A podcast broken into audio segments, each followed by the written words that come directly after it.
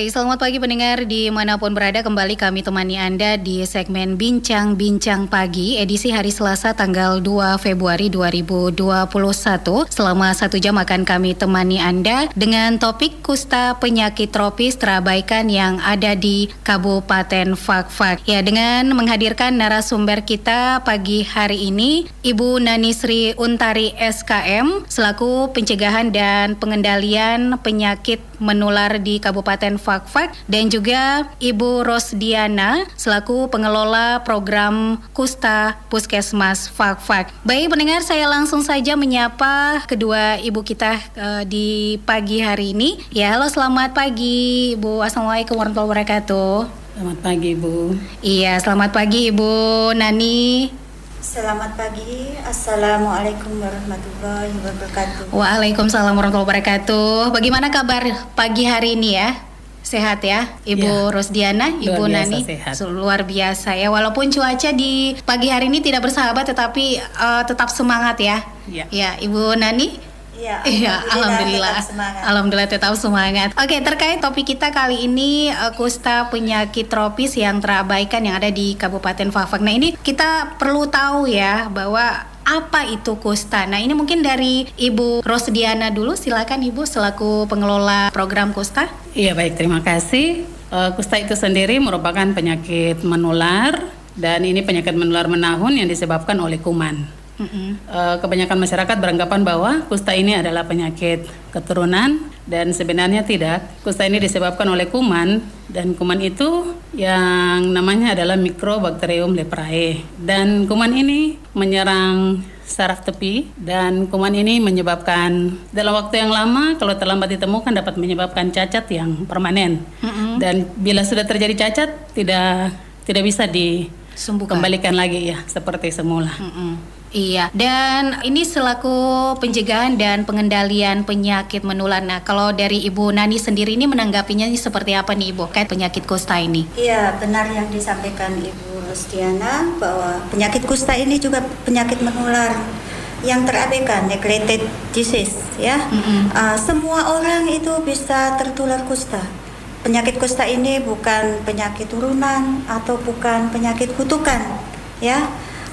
Karena berpotensi menimbulkan kecacatan dan menularnya juga relatif nggak gampang, menahun, punya masa inkubasi yang sangat lama, bisa tertular saat ini bisa sampai 2-5 tahun baru muncul gejala, dan bahkan bisa sampai 10 tahun baru muncul gejala. Ya, itulah yang kadang masyarakat menganggap, wah dulu keluarganya ada yang begini, mungkin ini penyakit turunan, padahal tidak. Padahal memang masa inkubasi yang cukup panjang, dan ini dengan anggapan yang demikian tidak segera diobati dengan tuntas ya, akhirnya bisa berpotensi menimbulkan kecacatan. Kalau sudah terjadi kecacatan, maka inilah yang sering menyebabkan diskriminasi, baik dari penderita, baik kepada penderita maupun kepada keluarganya. Oke, jadi apa ya, dikatakan tidak perhatian juga ya dari orang-orang terdekat, seperti itu ya Ibu ya? Bukan juga tidak perhatian, mungkin ketidaktahuan. Iya. Nah, ini perlu ada pemahaman juga nih ya Ibu ya. Oke, nah apakah kusta ini masih ada di Fakfak sampai saat ini? Mungkin silakan dijelaskan Bu Nani. Kusta ini masih ada di Fakfak, dan kenyataannya angka prevalensi kusta ya. Ini tahun 2020 4,21/10.000. Padahal target kita kurang dari 1/10.000. Tidak boleh ada kusta ya. Kasus baru ya, ini kasus, kita bicara kasus baru. Kasus baru kita tahun 2020 33. Itu kusta itu ada 2 tipe ya, tipe basah dan tipe kering. Tipe basah, tipe MB, biasa disebut multibasiler, itu sebesar sebanyak 26 kasus. Kemudian kusta kering ada 7 kasus. Tahun 2019 tinggi ya, kita tahun 2020 menurun. Tahun 2019 48, tapi menurunnya ini mudah-mudahan jangan sampai karena adanya COVID, sehingga pasien atau penderita enggan untuk berobat ke layanan demikian. Iya, tadi kan Ibu sampaikan di tahun 2020 ya 4,21 per 10.000 ya. Nah ini di wilayah mana saja? Apakah di kota atau ada di kampung-kampung lain seperti itu Bu? Iya, yang terdaftar di tahun 2020 ada di 6 puskesmas, di puskesmas Fakfak, puskesmas Fava Tengah, puskesmas Kokas, puskesmas Weri, Karas, dan puskesmas Sekban. Yang paling terbanyak nih di puskesmas mana nih Bu? Yang terbanyak untuk tahun 2019 itu di puskesmas Kokas, tetapi di tahun 2020 itu terbanyak di puskesmas Fava Kota. Puskesmas Fava Kota berarti di daerah Puncak sini gitu ya? Iya. Fava Kota, kemudian Sekban, kemudian Kokas. Oke, nah kalau dari penyakit kusta ya Ibu Rosdiana, nah ini di umur berapa nih orang yang terkenal penyakit kusta ini? Untuk penyakit kusta sendiri dia tidak menyerang usia, tetapi rata-rata pasien yang ada pada kami itu biasanya yang kemarin itu umur 7 tahun. 7 tahun? Iya, itu 7 tahun, itu juga ditemukan dengan ada kunjungan rumah. Kita dari puskesmas kota ada kunjungan PIS-PK, nah itu ditemukan terus disarankan ke keluarga untuk dibawa ke puskesmas. Iya, kalau 7 tahun kan berarti kan masih umur anak-anak gitu ya. Itu bagaimana penyebabnya sampai bisa anak-anak mendapatkan penyakit kusta ini seperti apa nih? Iya, seperti tadi Ibu Nani jelaskan bahwa penularan dari penyakit kusta sendiri itu kontak erat yang lama.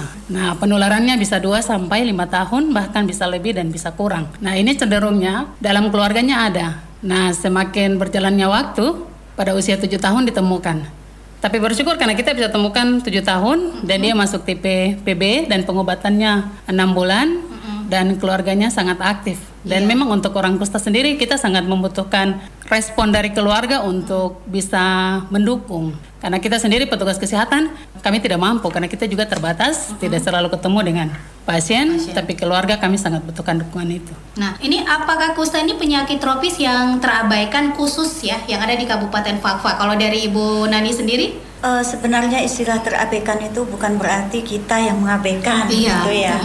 Agak sedikit bagaimana ya, tidak dilirik atau karena memang kusta ini menahun ya, jadi dia sudah terinfeksi dari awal tetapi gejalanya itu sudah bisa sampai bahkan 10 tahun baru muncul, sehingga itulah yang dimaksudkan terabaikan ya. Baru disadari keluarga biasanya, baru disadari keluarga. Dan yang perlu kita tahu itu gejala-gejala awal. Mungkin Ibu Ros silakan untuk. Mungkin bisa dijelaskan sedikit ya gejala-gejala awal dari penyakit kusta ini seperti apa nih Bu? Iya, baik. Tanda gejala dari kusta itu sendiri itu ada bercak putih, dan bercak ini seperti panu dan mati rasa. Nah, kebanyakan orang tidak menyadari kalau bercak ini mati rasa, sehingga dia bisa berlanjut. Semakin lama itu semakin melebar, dan semakin melebar itu bisa menimbulkan ada kemerahan. Dan dari bercak yang tadi sudah menimbulkan kemerahan, lama-kelamaan itu dia seperti lepuhan-lepuhan. Dan dari lepuhan ini menyebabkan kelemahan otot. Dari kelemahan otot menyebabkan kematian. Nah, biasanya dikatakan mutilasi. Mutilasi? Iya, kalau tangan dan kakinya itu akan meleleh sendiri. Tapi itu pasien tidak merasa sakit, karena sudah tidak ada fungsi saraf di situ lagi. Nah, biasanya masyarakat itu kadang tandanya masih kecil, tidak disadari. Nanti setelah 3 tahun, 4 tahun, tandanya semakin melebar, baru disadari. Nah, setelah itu baru biasanya ke layanan. Kalau tidak pas ada kunjungan, biasa disampaikan. Iya. Nah, apakah kusta ini bisa menular seperti itu, Bu? Iya. Kusta ini justru malah selain karena kontak erat yang lama dengan penderita, kusta ini bisa ditularkan melalui droplet, ya seperti COVID, melalui pernafasan saja. Melalui pernafasan? Iya, melalui pernafasan saja. Semua orang punya potensi untuk tertular, mungkin dipengaruhi oleh kondisi fisik ya, gizi, daya tahan tubuh ya. Begitu. Iya, apakah menyangkut kebersihan juga seperti itu, Dok? Iya, betul. Itu erat kaitannya selain karena faktor gizi, perilaku hidup bersih yang kurang sehat ya, kurang baik. Dan memang yang perlu diwaspadai, saya nambahkan sedikit yang Ibu Rosdiana tadi, gejala awal itu yang perlu kita waspadai. Jadi gejala awal itu hanya bercak putih atau bercak kemerahan, ya, sedikit saja harus kita waspadai dan kita obati dengan obat panu biasa atau obat apa itu tidak sembuh. Kemudian dia itu tidak gatal, justru bercak itu bercak biasa yang tidak gatal dan tidak berkeringat, tidak sakit juga. Ya, karena memang bercak kusta ini ciri khasnya mati rasa, nggak ada penyakit lain yang mati rasa bercak itu. Jadi itulah yang perlu masyarakat pahami, apabila ada temuan demikian itu segeralah dibawa ke puskesmas untuk dilakukan pemeriksaan, sehingga tidak akan, yaitu tadi, berpotensi menimbulkan kecacatan. Oke, nah ini apa faktor-faktor yang bisa meningkatkan resiko seseorang untuk terkena penyakit kusta nih? Silakan Ibu Rosdiana. Iya, baik, terima kasih. Mungkin saya tambahkan yang tadi Ibu Nani sampaikan, bahwa tidak semua orang yang bergaul dengan orang kusta pasti terkena kusta. Berarti bukan virus ya? Ini kuman. Kuman, tapi tidak semua orang yang bergaul dengan orang kusta pasti terkena kusta. Seperti tadi Ibu Nani jelaskan, daya tahan tubuh, gaya hidup, itu semua mempengaruhi. Karena dari hasil survei, dari 100 orang yang kontak dengan orang kusta, cuman 5 orang yang berpotensi. Nah, 3-nya sembuh sendiri, 2-nya baru sakit. Sakit pun bisa diobati, disembuhkan. Jadi memang sakit kusta ini kita tidak perlu takuti. Kita tidak perlu takuti, tidak perlu kecilkan. Kita harus tetap berespon. Oke, baik, sebelum kita lanjut lagi ya, kita dengarkan dulu pesan-pesan berikut ini. Kami, putra dan putri Indonesia, mengaku bertumpah darah yang satu, tanah air Indonesia. Kami, putra dan putri Indonesia, mengaku berbangsa yang satu, bangsa Indonesia. Kami, putra dan putri Indonesia, menjunjung bahasa persatuan, bahasa Indonesia. Sumpah itu bukan sekadar kata-kata hampa, bukan pula sekadar kalimat kosong tanpa nalar. Sumpah juga bukanlah mainan. Sumpah adalah janji suci di haribaan Tuhan. Jadi, pahamilah makna sumpah itu. Jangan hianati sumpah itu jika ingin Ibu Pertiwi tidak lagi menangis. Ku lihat Ibu Pertiwi sedang bersusah hati.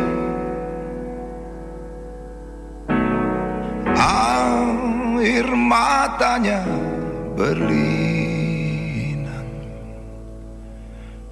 mas intannya terkenang. Hutan, gunung, sawah, simpanan kekayaan,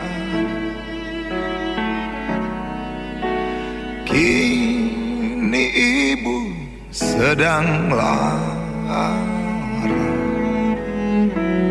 merintih dan berdoa.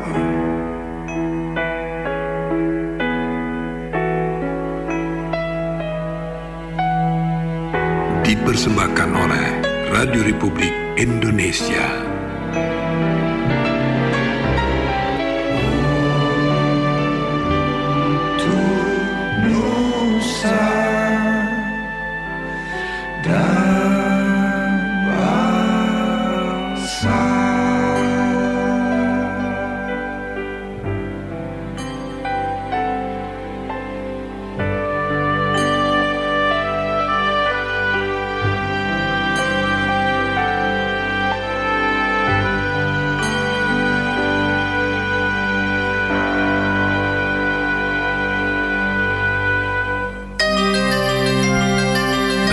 mendengarkan RRI Radio Tangga Bencana COVID-19.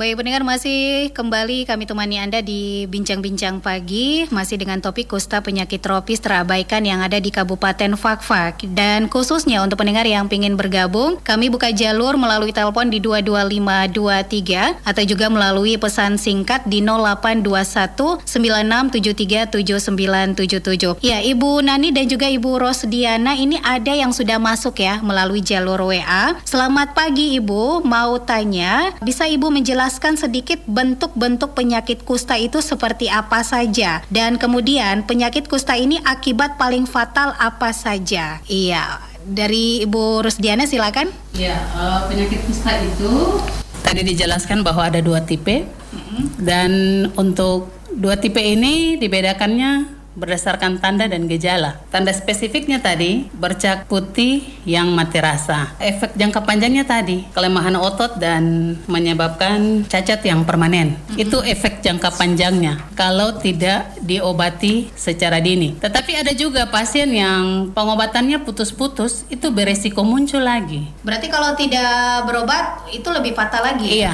Dan pengobatan ini memang lama untuk sakit kusta sendiri. Karena untuk tipe PB sendiri itu pengobatannya 6 bulan rutin setiap hari, dan untuk pengobatan MB-nya 1 tahun, bahkan bisa lebih, tergantung itu tadi, nanti diperiksa kumannya lagi. Dan ini memang rutin, tidak boleh minumnya putus-putus. Jadi memang untuk pasien kusta sendiri perlu kepercayaan dirinya sendiri bahwa dia memang sakit dan perlu pengobatan. Ya. Iya. Nah, ini hal-hal apa saja yang harus menjadi perhatian oleh masyarakat sehingga penyakit kusta ini tidak terjangkit oleh manusia nih? Ya, kalau seperti tadi, menjaga pola makan, kebersihan diri, kebersihan lingkungan, itu semua faktor-faktor yang mempengaruhi. Dan bila ada tanda gejala di dalam anggota keluarganya, harus segera melapor untuk segera diobati, karena dengan diobati memutus rantai penularan. Ya. Oke, ini ada yang sudah masuk juga melalui jalur WA. Ya, selamat pagi Ibu.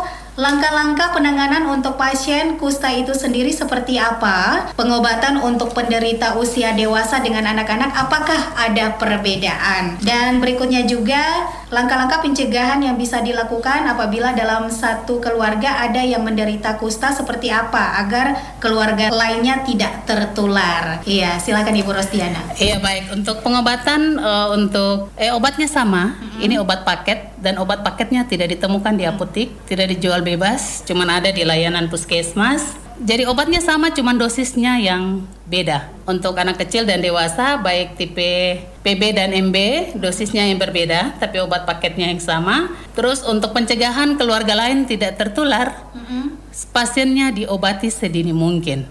Jadi kalau pasiennya kita sudah temukan, dia sudah minum obat, 2 minggu pertama minum obat itu sudah putus rantai penularan bagi anggota keluarga yang lain. Ya, yang sering kita jaga itu kita terus kunjungan rumah, kita kunjungan kontak, itu keluarganya bisa kita kawal sampai 5 tahun ke depan. Setiap tahun kita kunjungan untuk menemukan kasus baru. Tapi selain itu kita biasa ajarkan untuk pasien dan keluarganya, untuk keluarga yang lebih teliti saling melihat. Jikalau sudah ada tanda, dibawa ke kami, nanti kami melakukan pemeriksaan selanjutnya.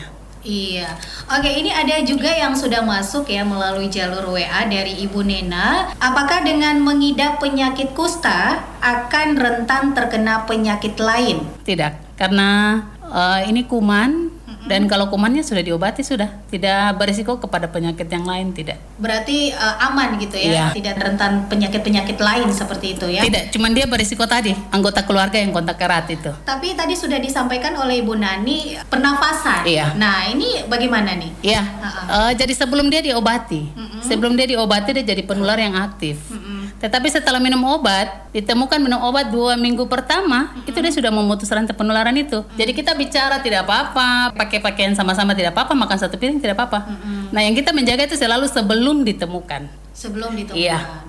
Jadi kalau sudah diobati, tidak perlu dikucilkan, tidak perlu disendirikan, tidak perlu. Karena dia juga adalah bagian dari kita. Cuman kebetulan saja dia terkena sakit kusta. Oke, nah makanan apa saja yang baik untuk dikonsumsi nih jika mengidap penyakit kusta ini dari Pak Dedi? Kalau untuk pantangan makanan tidak ada, semua makanan boleh dimakan. Semua makanan boleh dimakan ya, tidak ada pantangan sama sekali ya. Untuk kusta sendiri tidak ada. Oke, kita terima dulu yang sudah masuk melalui jalur telepon di 22523. Halo, selamat pagi, dengan siapa di mana? selamat pagi.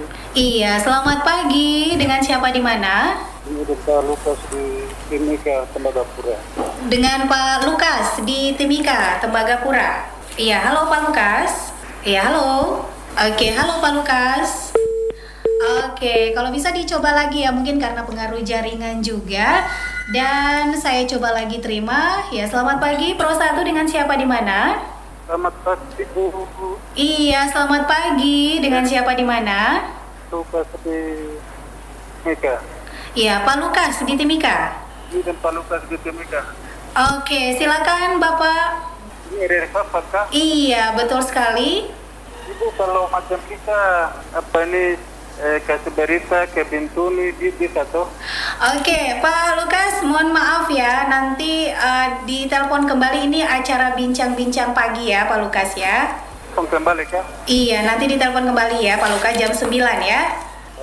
Oke, terima kasih Pak Lukas. Iya, dan baik, buat yang masih ingin ikutan, masih kami buka jalur melalui telepon di 22523. Ya, ini Ibu Nani dan juga Ibu Rosdiana ya. Seperti tadi yang sudah disampaikan soal stigma dan diskriminasi. Nah, ini kadang-kadang kan orang beranggapan, ini penyakit ini nih, wah jangan kita dekat-dekat, seperti itu. Nah, ini dari Ibu Nani dan juga Ibu Rosdiana menanggapinya ini seperti apa? Silakan. Iya, seperti jelas sekali yang disampaikan Ibu Rosdiana. Ini penyakit kusta itu tidak gampang menular. Dari 100 orang yang dekat dengan kusta penderita, hanya 5 yang punya potensi tertular. Dan 5 itu pun 3 bisa sembuh sendiri, dan 2 bisa diobati.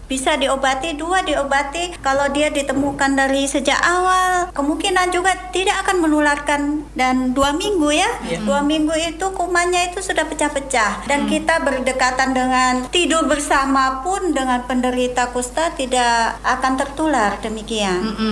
Ya, jalan satu-satunya untuk supaya tidak timbul diskriminasi ya, kita berupaya betul supaya mencegah terjadinya sampai kecacatan.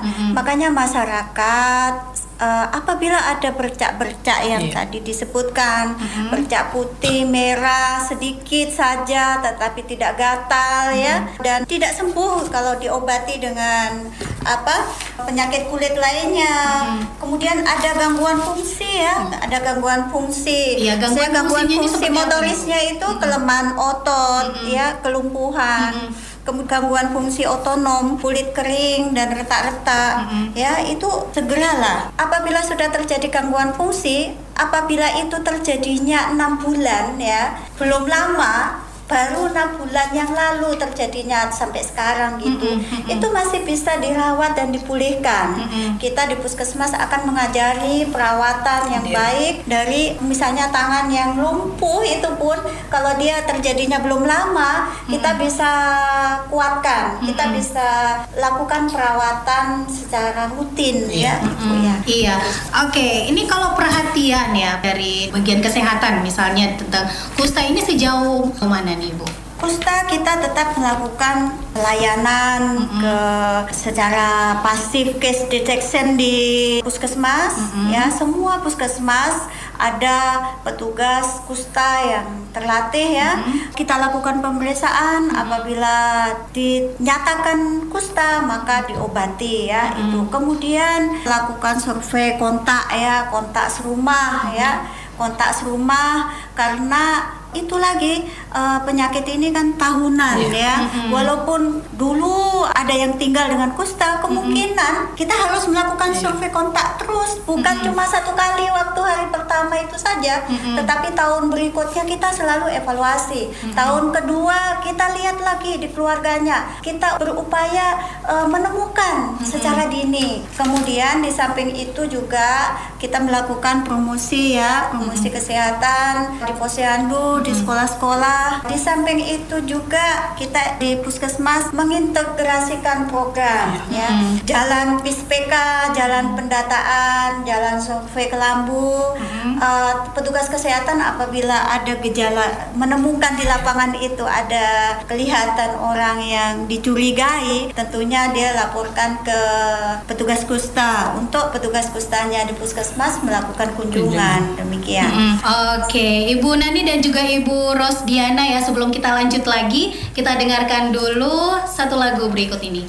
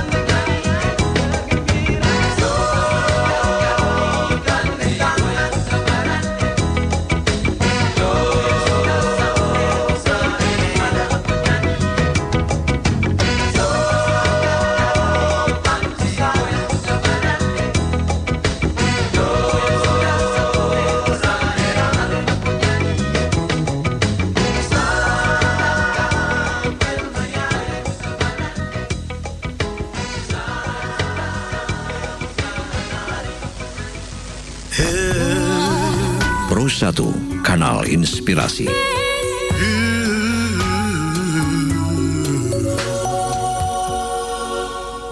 Iya, Ibu Nani dan juga Ibu Rosdiana nih ya. Seperti tadi yang sudah disampaikan bahwa dari Ibu Nani sendiri dan juga Ibu Rosdiana tentang penyakit ini kan bukan menular untuk orang dewasa saja ya, tetapi anak-anak juga. Nah ini lebih banyak anak-anak atau orang dewasa nih? Orang dewasa. Orang dewasa, iya. Itu berapa persen nih kalau orang dewasa dan anak-anak nih? Untuk kasus anak proporsinya hanya 6%. 6% berarti masih sedikit ya? Iya. Kemudian yang masuk dengan cacat, alhamdulillah tahun 2020 tidak ada, tetapi tahun 2018 ada. 2018 ada? Iya. Ada 7% ya, 7%. Itu anak-anak atau orang dewasa, Bu? Orang dewasa. Orang dewasa. Iya. Kalau anak-anak sendiri tidak ada ya, Bu ya? Iya. Untuk proporsi laki-laki perempuan, bapak-bapak yang banyak kena. Hampir 50% itu dari bapak-bapak yang kena. Kemungkinan ya, bapak-bapak lebih punya aktivitas di luar, ya. Kemungkinan juga bapak-bapak higienisnya lebih kurang besar, ya? Dibandingkan ibu-ibu. Oh, jadi lebih besarnya bapak-bapak dan ibu nih. Bapak-bapak ya. Iya, bapak-bapak yang banyak yang kena. Oke. Nah, ini bagaimana cara dilakukan perawatan di rumah jika terdapat penyakit ini? Kalau di rumah nih, sebelum diperiksa seperti itu. Biasanya kita ajarkan perawatan diri, itu kita ajarkan untuk pasien. Untuk pasien mandiri. Jadi biasanya di perjumpaan pertama kita sampaikan dan kita ajarkan. Nah, nanti setelah itu 1 bulan kemudian kita ada evaluasi. Jadi untuk perawatan diri ini, jadi kalau pasien itu datang berkunjung lagi kita bisa bedakan mana yang rutin dan tidak dari cara perawatan dirinya. Tapi kita ajarkan semua pasien dan ini untuk pasien saja, tidak untuk anggota keluarga lain. Nah, biasanya anggota keluarga lain mendukung untuk mengingatkan untuk rutin melakukan perawatan diri ini. Dan perawatan diri ini sendiri mulai dari mata. Kalau di mata, bisa matanya cacat. Kelemahan otot, matanya tidak bisa tertutup. Berarti bukan hanya dari pernapasan, tapi dari mata juga? Dari pernapasan tadi penularannya. Dan kalau tidak ditemukan, kelemahan otot dan menyebabkan cacat itu bisa cacat di mata, bisa kaki, tangan, bisa kaki. Itu semua bisa cacat. Kelemahan tadi. Kalau di mata itu matanya bisa tidak menutup dengan rapat. Nah, jadi kalau tangan dan kaki itu seperti orang stroke. Nah, itu juga tanda dari kusta yang menyebabkan kelemahan otot. Iya. Ini kalau bicara penyakit pasti kan ada obatnya nih. Ya, obat-obatnya nih memang sudah adakah atau memang susah untuk didapat seperti itu? Kalau untuk sampai ini kita tidak ada masalah untuk di Fakfak sendiri untuk pengobatan. Dan ini dia obat paket. Ada obatnya tapi obat paket. Jadi obatnya yang tadi saya sampaikan tidak dijual bebas, hanya ada di puskesmas dan ada juga lepasan ibu ya.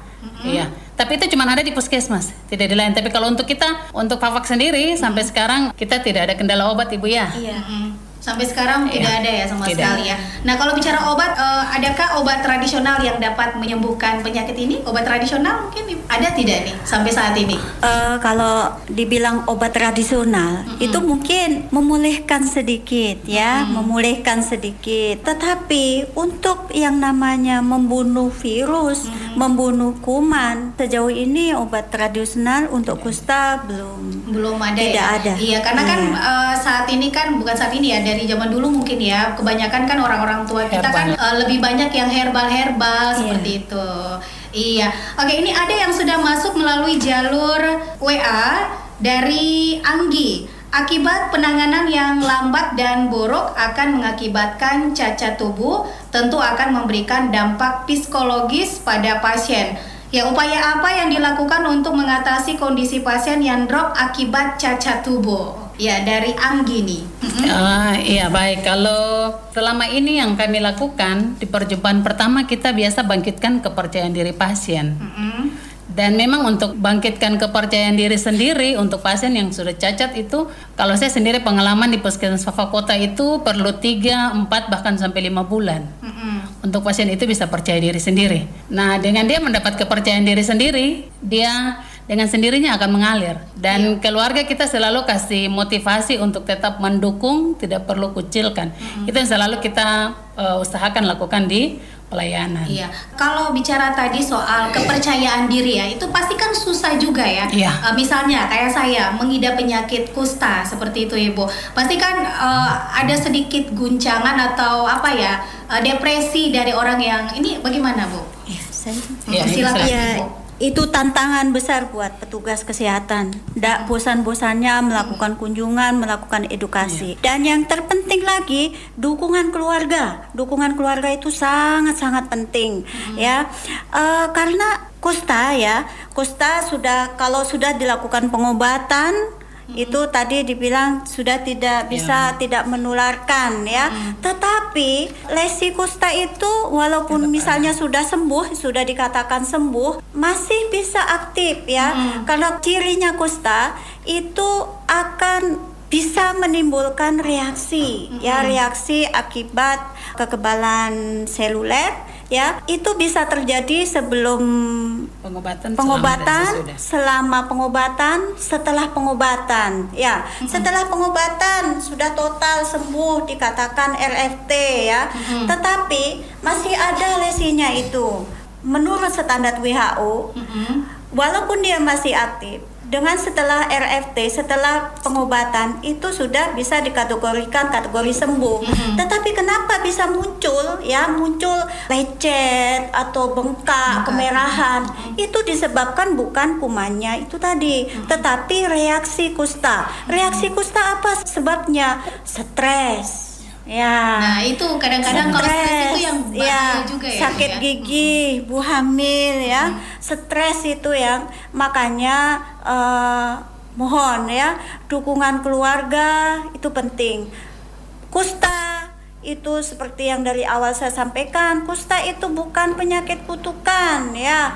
Adanya kecacatan karena terlambat pengobatan, jangan dikucilkan. Kalau tidak akan menular. Iya, kalau gitu. Reaksi kusta sendiri ini seperti apa nih Ibu? Reaksi kusta, Ibu silakan Ibu. Iya. Iya, reaksi kusta seperti tadi Ibu sudah sampaikan. Nanti di tandanya itu bisa dia lebih kemerahan, terus nyeri ya, demam. Kadang kalau nyeri sendi itu sampai rasanya kayak mau orang menggigil, tidak. Nah, itu ciri-ciri daripada reaksi kusta. Iya, tapi tadi kan sudah disampaikan mati rasa ya, kayak Bu Nani tadi sampaikan kulit mati rasa, kayak gimana itu Bu? Kalau mati rasa tadi nanti tapi bila timbul reaksi dari percak mati rasa tadi itu akan terbentuk seperti pulau dan rasanya panas di situ. Nah itu harus diobati reaksinya sendiri lagi, terlepas dari obat paketnya tadi.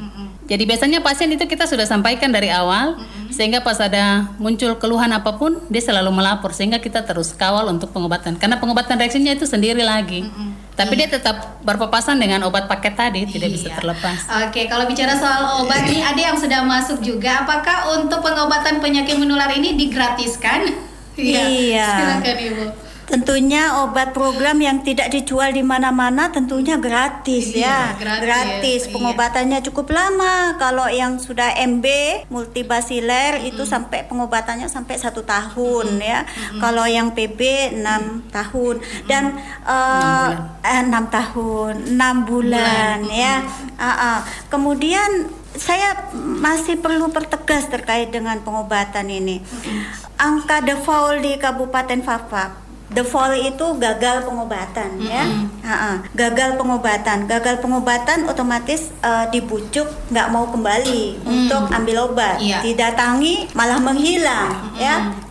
Itu salah satu faktor kemungkinan satu sudah merasa sembuh ya, sudah merasa enak. Kemungkinan dua merasa tidak percaya dengan obatnya tadi ya. Muncul kok masih muncul reaksi kayak gini ya. Padahal reaksi bukan karena obatnya ya. Reaksi itu karena tadi kekebalan seluler tadi ya, karena stres, karena ya ada masalah di keluarga atau putus pacar gitu. Pasti itu langsung itu ya. Kita RFT rate-nya untuk tahun 2020 ini default-nya 7%. Iya, kalau ibu hamil apakah bisa mempengaruhi janin? Tidak ya. Obatnya bisa dikonsumsi oleh ibu hamil.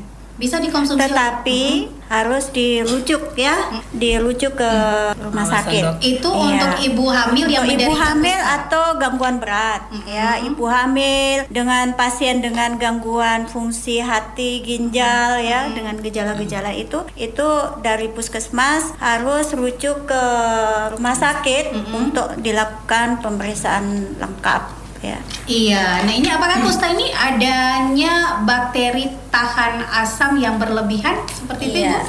Iya. Iya, mungkin bisa dijelaskan Ibu Nani atau Ibu Rosdiana. Oke, silakan. Kuman kusta sendiri itu memang dia bakteri tahan asam dan dia sebangsanya kuman TB. Nah, jadi pemeriksaannya juga sama. Jadi cuman bedanya nama Ibu ya. Iya. Tapi dia satu golongan. Satu golongan. Bakteri tahan asam. Iya, itu seperti apa nih, Bu? Satu golongannya. Satu golongannya dengan kuman TB, kuman paru-paru. Itu sama dengan kuman kusta.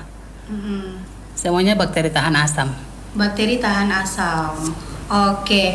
Nah, ini mungkin dari Ibu Nani dan juga Ibu Rosdiana ya. Pastinya kan banyak faktor-faktor yang bisa meningkatkan seperti tadi yang sudah Ibu sampaikan ya, resiko seseorang untuk terkena penyakit kusta dan lain sebagainya. Nah, ada kan gejala ya, penyakit kusta yang dikatakan kering dan juga basah seperti itu. Nah, ini mungkin bisa dijelaskan sedikit, Ibu.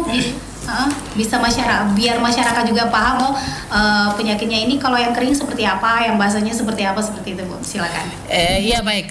Untuk penyakit kusta seperti tadi kita jelaskan awal ada dua tipe. Nah, yang tipe PB yang biasa disebut masyarakat itu kusta kering. Dan tipe MB itu yang biasa disebut masyarakat tipe PB. Dan yang membedakannya itu tanda dan gejalanya saja. Tanda dan gejalanya. Iya, jadi tanda dan gejalanya sama, tapi jumlahnya berbeda. Nah, itu biasanya nanti kami yang menentukan itu setelah diperiksa. Jadi makanya setiap pasien datang, selalu kita periksa seluruh badannya. Untuk menentukan tadi, ini masuk ke kusta kering atau kusta basah. Jadi itu, jadi tanda gejalanya sama, yang membedakan itu jumlah. Jumlahnya ini? Iya, jadi kalau yang kusta yang kering biasanya tandanya kurang dari 5. Terus kalau untuk yang basah lebih, dan ada tadi sudah mulai ditemukan cacat, kumannya positif. Nah, itu yang membedakannya.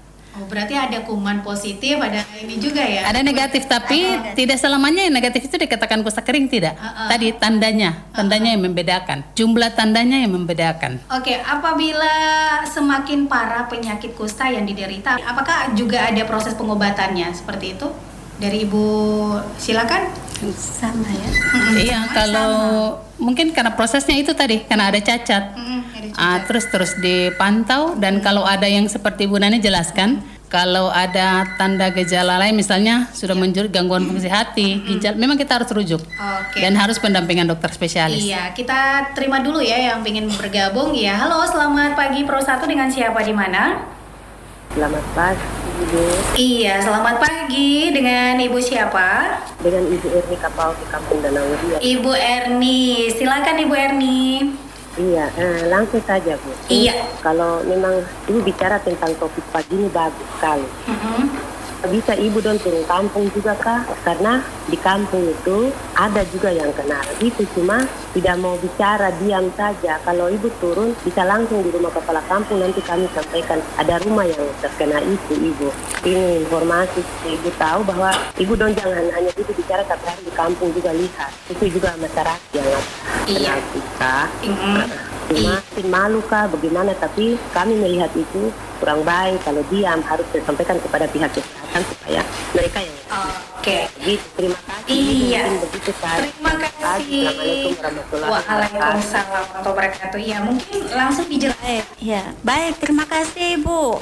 Ya, kepedulian masyarakat yang demikian itu yang kita butuhkan. Apabila masyarakat mencurigai adanya penyakit kusta di masyarakat, ada tanda-tanda apa, ya langsung lapor di puskesmas. Di puskesmas Fakfak Tengah, kepala puskesmasnya sendiri Pak La Joni itu pakarnya kusta nih. Kemudian wasornya, pengelola program kustanya Ibu Haryati, ya. Ibu Haryati, nah, nanti Ibu berkonsultasi atau sampaikan beliau terkait yang Ibu temukan, ya.